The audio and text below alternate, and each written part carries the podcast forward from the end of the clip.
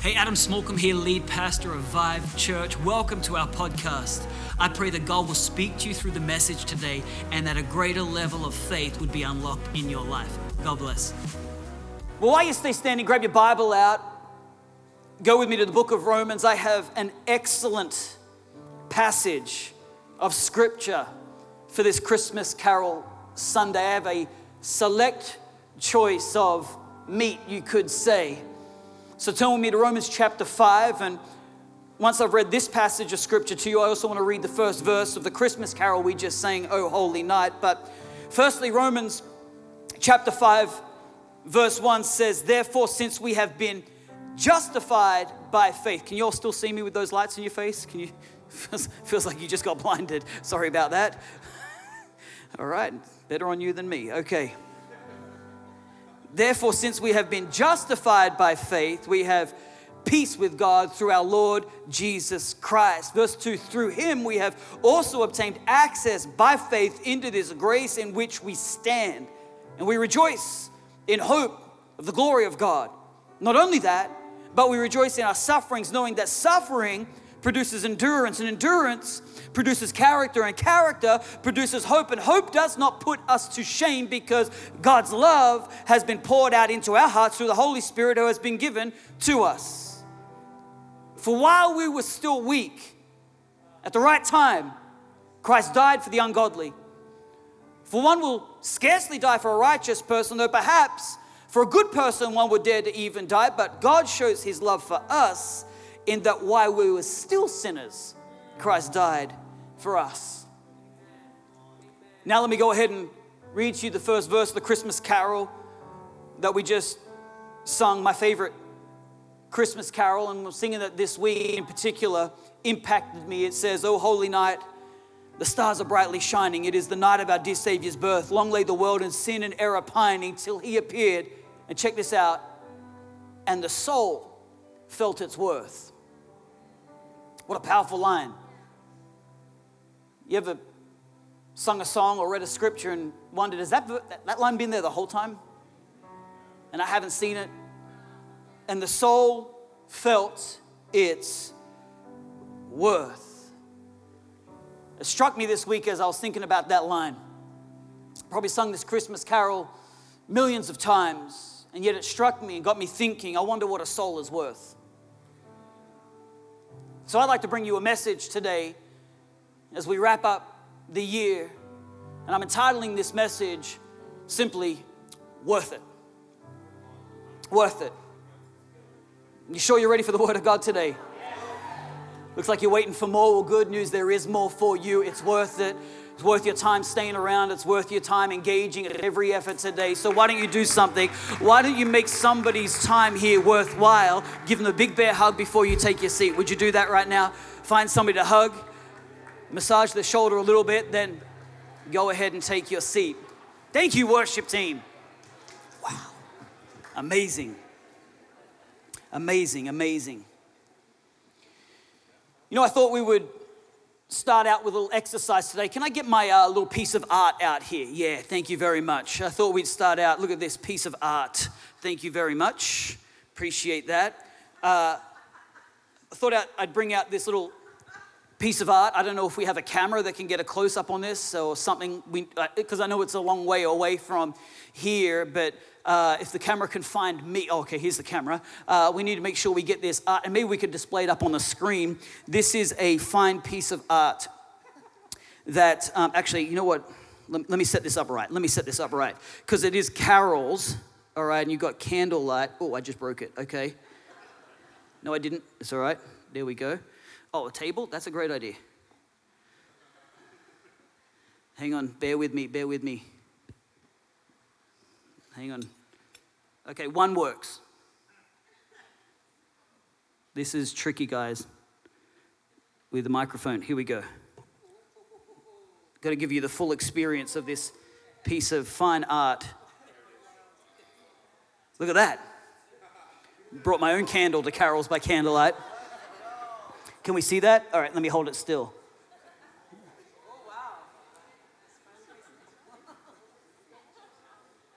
I thought we could do something today, a little exercise I thought we could see if anybody could pick what this is worth.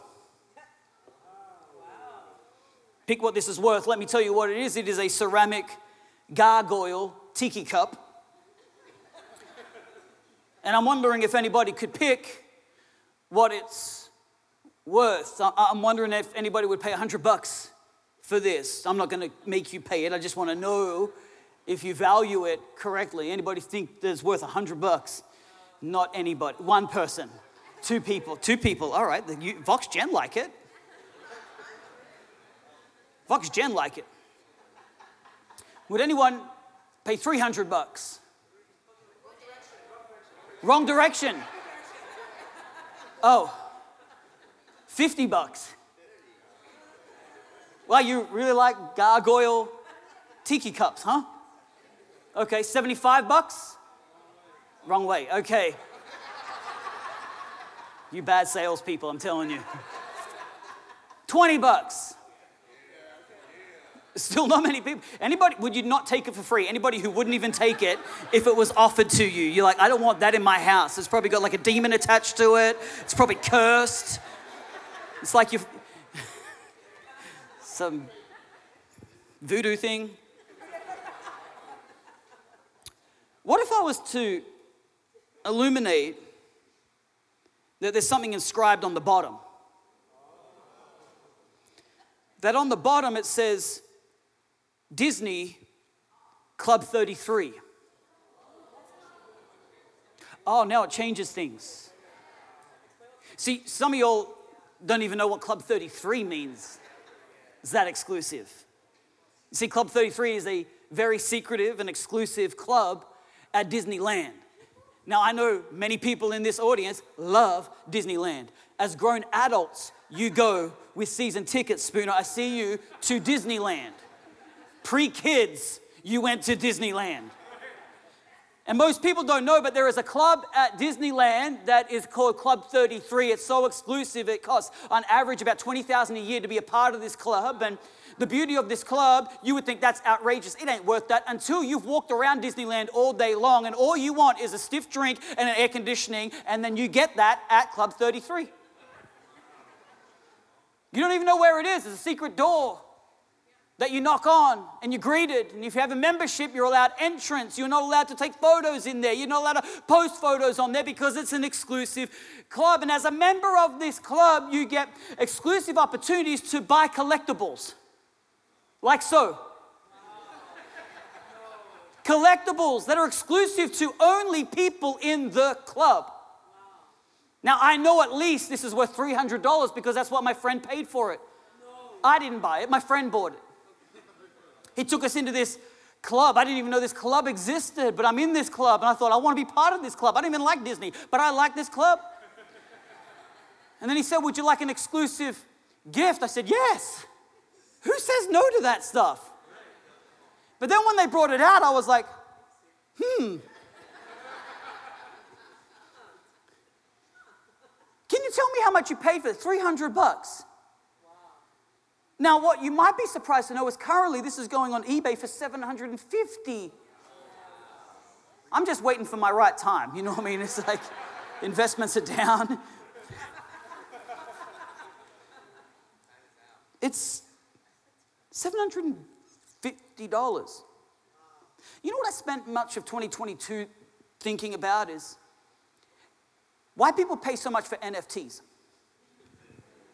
Anybody else with me? Anybody else still stuck in that paradigm? You know, I was looking like $98 million for a digital token, for a non fungible token. There's an element of that that makes someone crazy if they're going to spend that much money. In my opinion, if you're an investor in NFTs, I'm sure you know something about the matrix that I do not know about.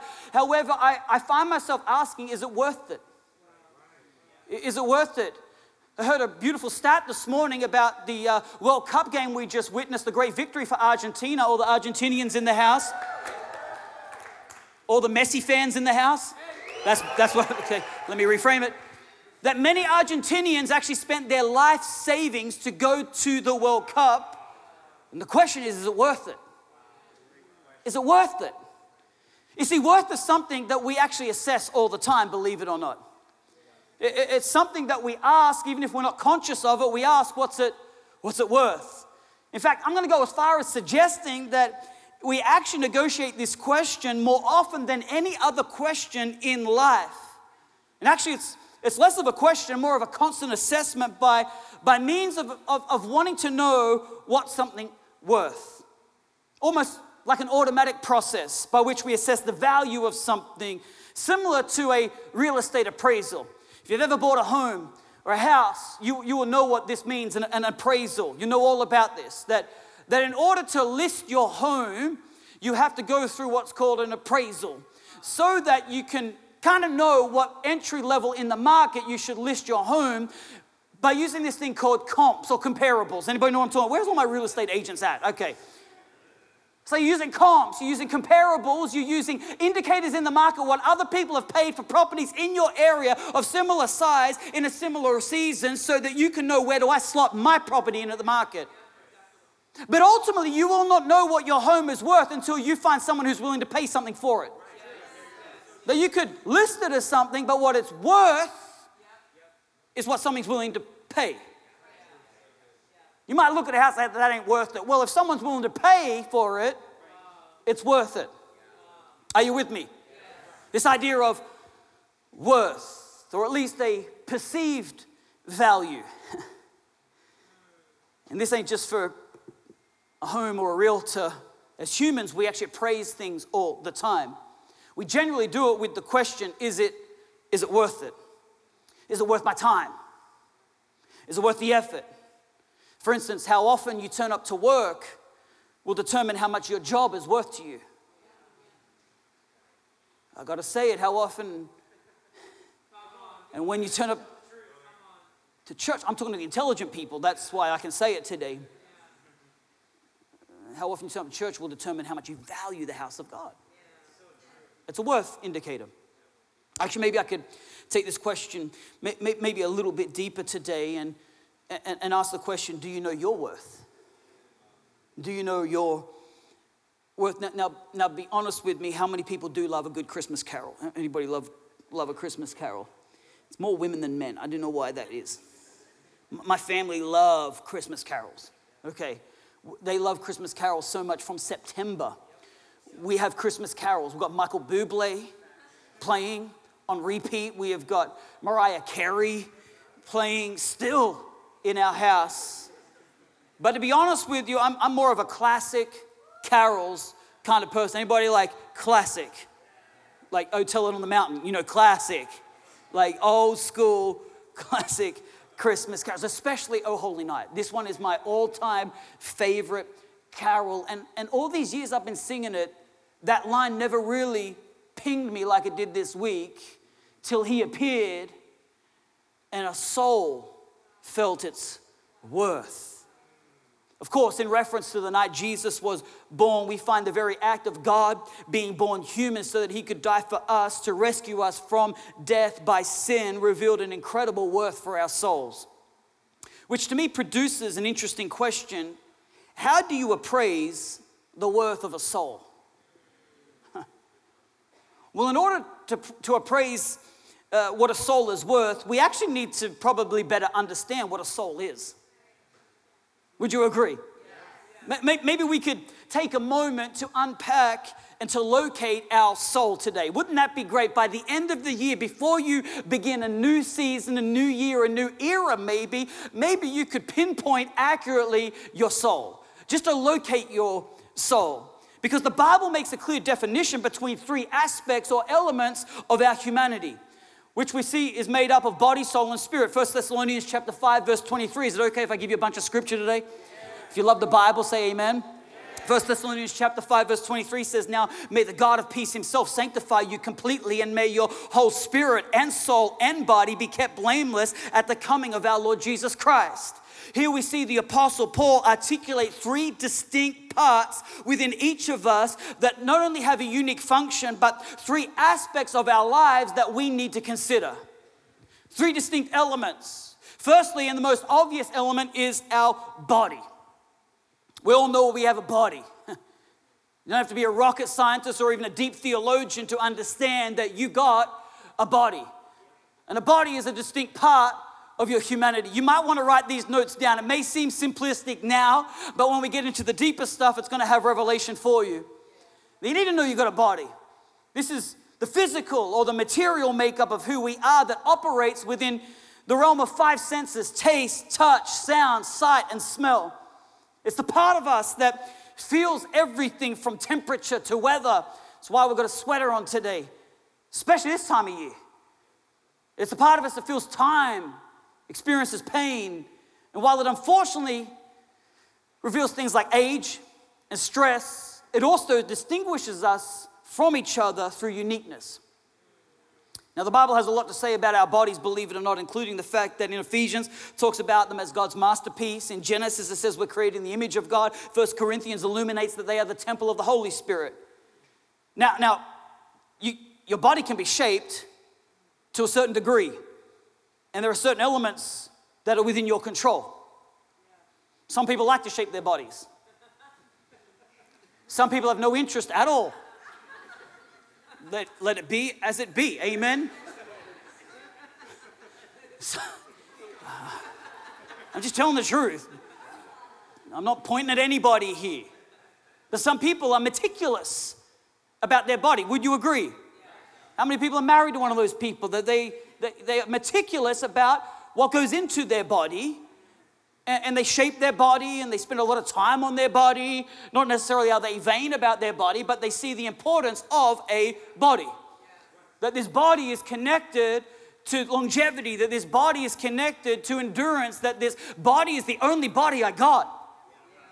Somebody help me, amen. that this body is important to some people. Some people don't care about the body. I remember growing up in the in, in, like the 80s. Anybody grew up in the 80s? Anybody, anybody in the 80s? Okay, amen. Look at all these old folk in here. In the 80s, in ministry, there was this emphasis that de-emphasized the body. And so every minister was gigantic, so gigantic that they used the pulpit as a crutch and they would lean against the pulpit the whole time preaching. One time we had this big preacher in our pulpit, he snapped the pulpit in half, and this was like a sturdy wooden pulpit.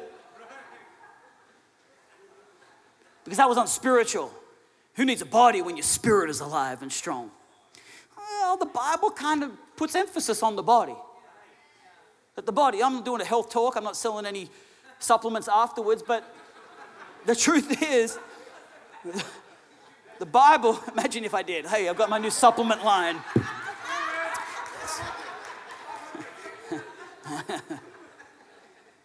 However, here's some good news for those who may have not paid close attention to their bodies. That the Bible reveals that in heaven we get a glorified Amen. body. And all the dissatisfied people said, Amen. Amen. We get a glorified body. We get a body like that of our risen Lord. I like to think about this body because in this body, Jesus ate. the same time, he walked through walls. The same body that had holes in his hand that they could touch and feel ascended and floated to, to heaven. I'm kind of excited about that body, to be honest with you. After enduring in this body, there is a body we get to look forward to. That's part of our blessed hope, the Bible says. That all things are renewed and redeemed and restored. The good news is that that's what we get to look forward to. Now, now, now, the Bible also reveals that we don't just have a body, but the Word of God illuminates we have a soul and a spirit. Are you still taking notes today? Might be the end of the year, but there's still some good stuff to come at you. Soul. These are the non material parts of who we are. You see, your soul is the place of your mind, your thoughts, your emotion, your psyche, your imagination, and will. And like our body, our soul feels things just on a deeper level. Because while your body may feel physical pain, your soul feels emotional pain and heartbreak and betrayal and rejection. And just like your body gets sick, so does your soul. It gets sick with depression, it gets sick with anxiety. How's your soul care? Taking a lot of care for your body, but are you caring for your soul? Someone give me an amen. amen. This is what the Bible emphasizes the importance. It does not de emphasize one aspect of your makeup as a human, but it articulates that each part of you is important to God. Your soul, specifically, your soul is a dynamic, distinguishing part of your personality. In fact, your personality is a picture of your soul. Do you agree or just thinking? Real quiet in here. Like I'm revealing something brand new. This is soul stuff. Like kindness comes from your soul. Humor is connected to your soul. Passion is produced from your soul. That's why football fans are so crazy. It's a soul thing. You think they're crazy? No, no, they're passionate. Because it's connected to your soul, is where passion comes from. God is so smart that He connected a soul, He developed a soul. This is why you'll find Christians take a strong stance against abortion because we understand that an infant isn't just a body but a soul. I'm not being political, I'm just articulating what you may not be aware of. That's why the statement, my body, my choice, is ignorant at best. Because your misunderstanding ain't just a body, there's a soul attached to this. There's personality that's forming and developing. You think I'm being political? I ain't. I'm talking biblical, not political. This is Bible stuff. Because uh, I have people uh, ask me, why are Christians against abortion? Aren't Christians about choice? No, we're, we're about life. And I can't read the Bible and not see what it spells out and what it articulates. So I'm not trying to run for campaign here. I'm trying, I'm trying to just preach the word of God and put importance on your soul and every soul that God has a plan and a worth on souls. There's, there's worth to it. I don't know how you can sit here and not clap and say amen to the fact that God's putting value on life, putting value on the soul, even if we don't think the tissue is worth anything. The, the invisible soul is very material when it comes to the purpose of God. In fact, did you know a soul can be corrupted? It's actually what Jesus was illuminating in Matthew chapter 16, verse 26, when talking to the disciples, he says, For what is it a man, what is a man profited if he shall gain the whole world and lose his own soul? What shall a man give in exchange for his soul? You can sell your soul. This is how our soul can be corrupted because it holds our deepest desires. David prayed this prayer in Psalm 42. He said, As the deer pants for streams of water, so my soul longs f- for you.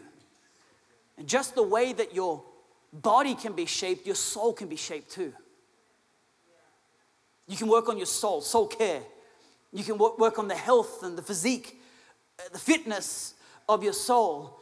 Because some people think, you ever, heard, you ever got a family member, you're probably going to meet them this Christmas time. If you haven't seen them for a minute, they're probably going to be around your Christmas table, your Christmas tree. Everyone has this family member that says, they say what they think, you know what I mean, without a filter.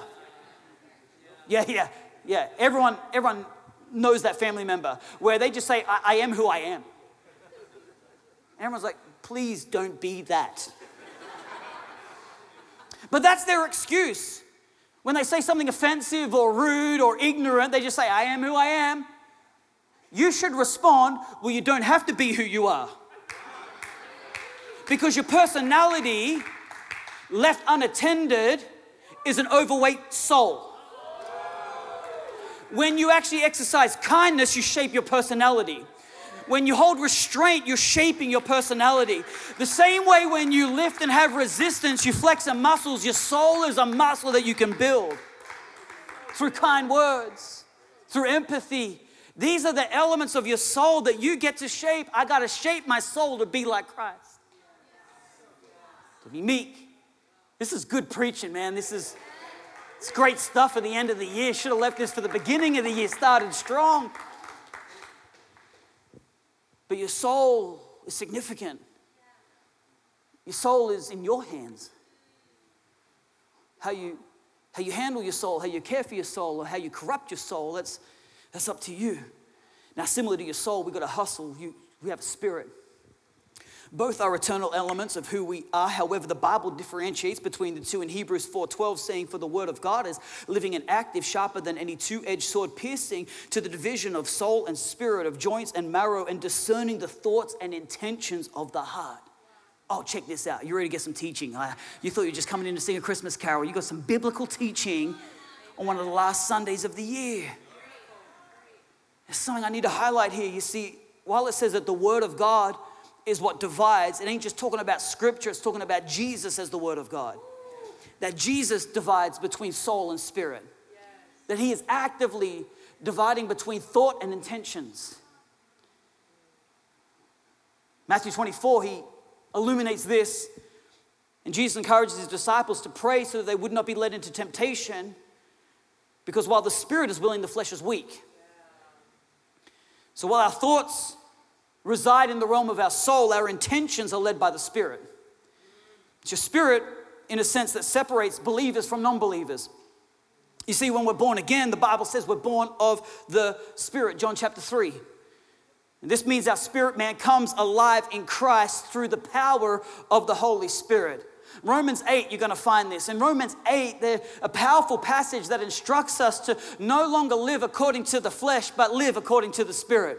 It's such a good, in fact, I'm going to read it to you. It's so good. I feel like giving you some red hot Bible to come at your life. Romans, just turn the rule. I didn't give this to the team. I apologize about this. I should have had this ahead of time, but, but, but you're not responding like you should respond when I'm talking about Romans chapter 8 and how to live by the Spirit and not by the flesh. See, there are some distinct parts of you that you need to live by, but at the same time, you need to understand that I don't live by those parts. I don't have to be under those parts. Just because I get mad on the 101 doesn't need I need to lose my salvation as somebody who cuts me off. Stop clapping so hard, honey. There, there, there needs to be some, so, there needs to be, I lost it this morning, didn't I, babe? I lost it a little bit. But do drive slow, and he was right in front of me, and I'm like, bro, we're going to get to church.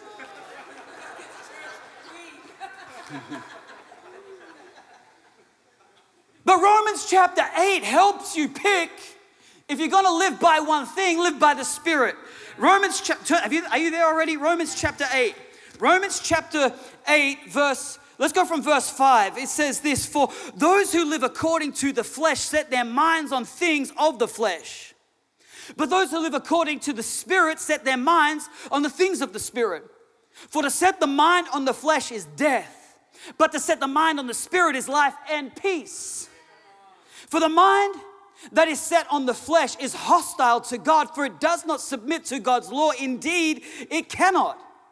Those who are in the flesh cannot please God. Verse 9. You, however, here's the good news are not in the flesh, but in the Spirit. In, in, fact, the Spirit of God dwells in you.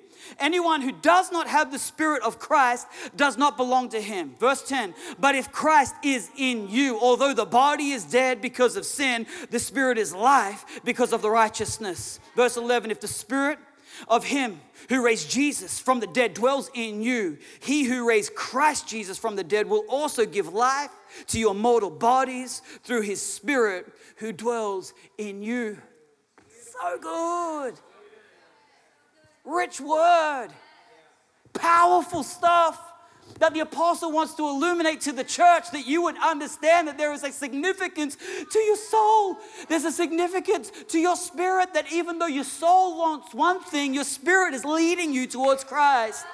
Even though your flesh has desires, you're no longer bound to those desires. Ah. You don't want practical stuff? You want me to go back to just the spiritual stuff? We'll talk about. But honestly, you need to know that there is a practical element to this body, soul, spirit thing. To, uh, to locate your soul means you're not a slave to it. Some people call proclivities addictions. The problem with calling something addiction is now I'm stuck to it. I'm an addict. I don't have a choice. But when you see my soul wants something, but my spirit wants something else, I get to obey that thing, not this thing. I'm just still trying to see who I should preach to today. I'm getting hot in this Christmas sweater. Bad idea. But we, we think we're a slave to my desires. Driven by desire, driven by desire. These, these lusts of the flesh, these desires of the flesh are overtaking. Now, now, now, now, you have permission for that if you weren't born of the Spirit. But the Bible says you've been born of the Spirit. And because you're born of the Spirit, you have the Holy Spirit helping you. You're not like you were before the Spirit was in you, before you knew Christ. You've literally come alive to Christ. You've been born again, born of the Spirit. Now, therefore, the flesh that had died in sin can stay dead in sin because your new life is found in Christ Jesus. Oh, that's good preaching.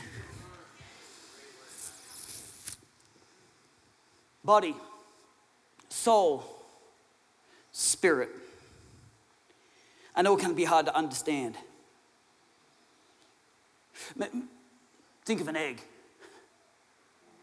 Yeah, an egg. I know we went from spiritual Romans 8 to an egg. But, but the egg has elements. There's an outer shell that represents the body. You've got a yolk at the core that represents your soul and thoughts and emotions and essentially who we are. And you have this membrane around the yolk that represents our spirit supporting our soul and keeping us in God. Now, the question still remains what's your soul worth?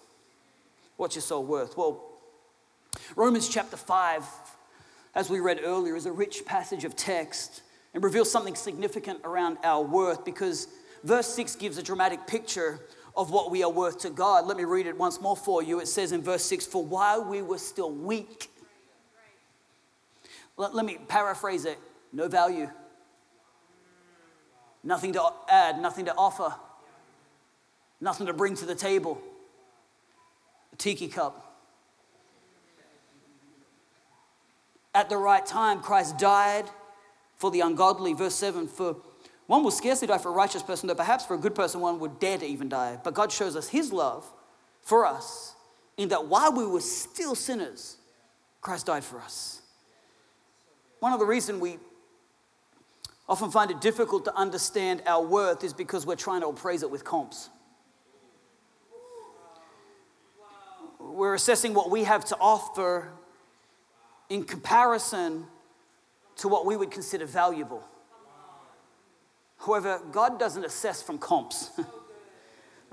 Romans makes it clear that while we were weak, while we had no value, while we were sinners, Christ died for us. Let me put it this way the tiki cup has little value in its construction, it's a mold. I don't know how many they made. Let's just say they made 500 for the Club 33. Let's say they made 33. And each one got one, which the, the fewer they are, the, the more valuable they are. But it's, it's just ceramic. I had to repair it this morning, some of it broke. Still, if you want to buy it, see me afterwards. So, so the makeup of it when I compare it to other cups, it doesn't seem as valuable. I've seen some nice cups. You go to Starbucks, man, they have some tempting cups. It's on the shelf. Pretty cool. Anybody like Starbucks cups? Yeah, they've got some cool things. So when I compare it to other cups, it doesn't really hold the value. That's because we look at value with comps. We're, we're trying to get comparables to get our worth. Not just with what we consider valuable, even with others. Well, I'm not as bad as them. Comp. I'm not as good as them. Comp. And we're trying to peg our own value based on the comparison to others. This is not made of anything uniquely special some material, it's made of ceramic, it, it, it, it's painted like, like, like other cups, but you know what makes it, what makes it valuable to a collector is it bears the mark of the maker. It's got Disney. It's got Disney on it. It's got, it ain't a sticker, you can't rip it off. It's like set in there. It's got Club 33 on here.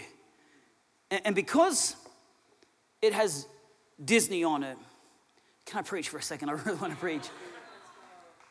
Because you are marked by your Maker, you have a value that isn't measured on your scale. See, the moment the Word became flesh and made his dwelling among us on that oh holy night in a mere manger, our worth went way up. That night marked everything. Christmas season marks everything. It marked the moment our worth went up. Because before then, we were worthless. There was nothing worthy in us that was worth dying for. So, so what Jesus did to come into the world wasn't even measured on us, it was measured on Him. Oh, help me out. It was measured on Him. It was measured on His goodness, His mercy, His kindness, but He put worth on us.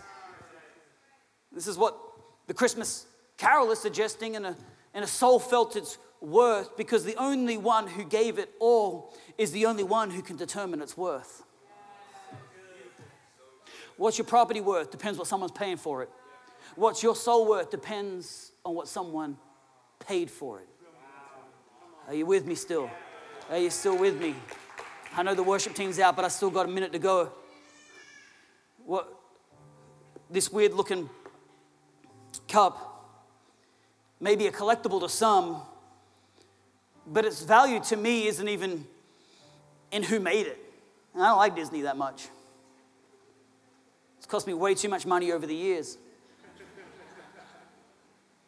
to me, it's actually what it's made for. I had this thing sitting on my table for months, wondering, what do I do with this thing?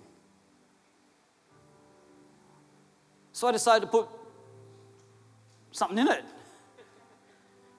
And I used it as a cup. It was a fascinating process to take it from an ornament to a, a functional thing. see, see, I don't do collectible, I do functional. So does God, by the way. See, God doesn't do collectibles, He does functionals.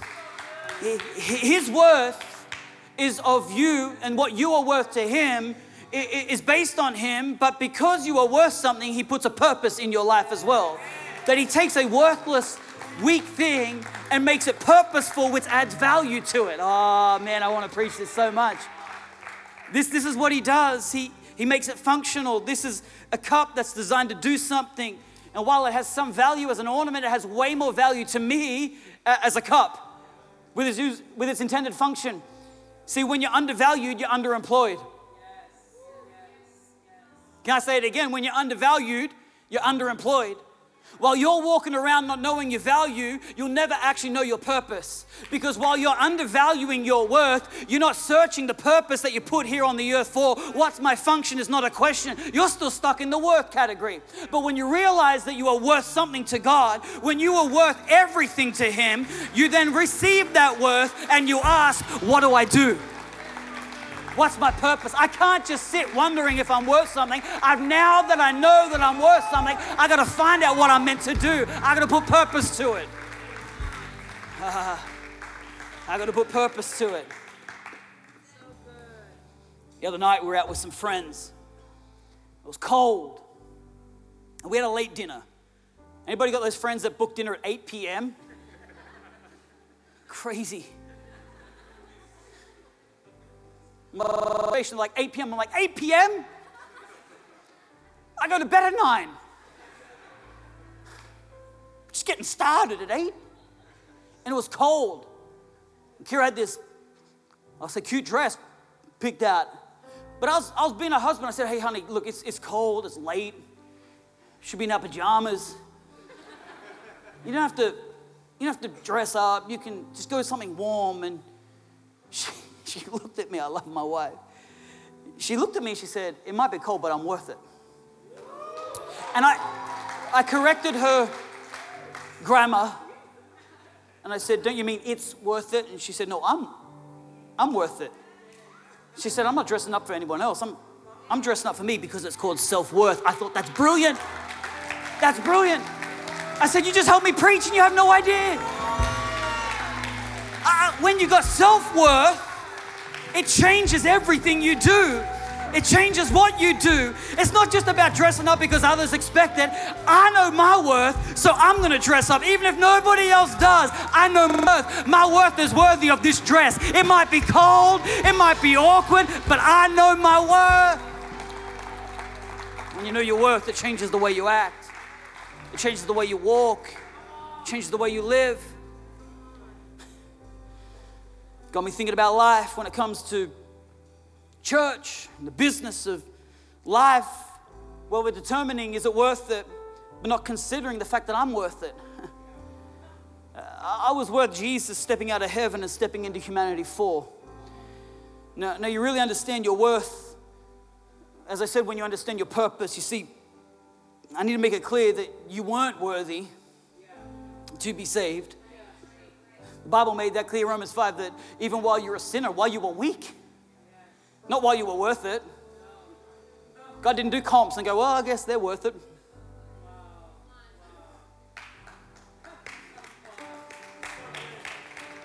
No, Jesus put worth on you by what he did.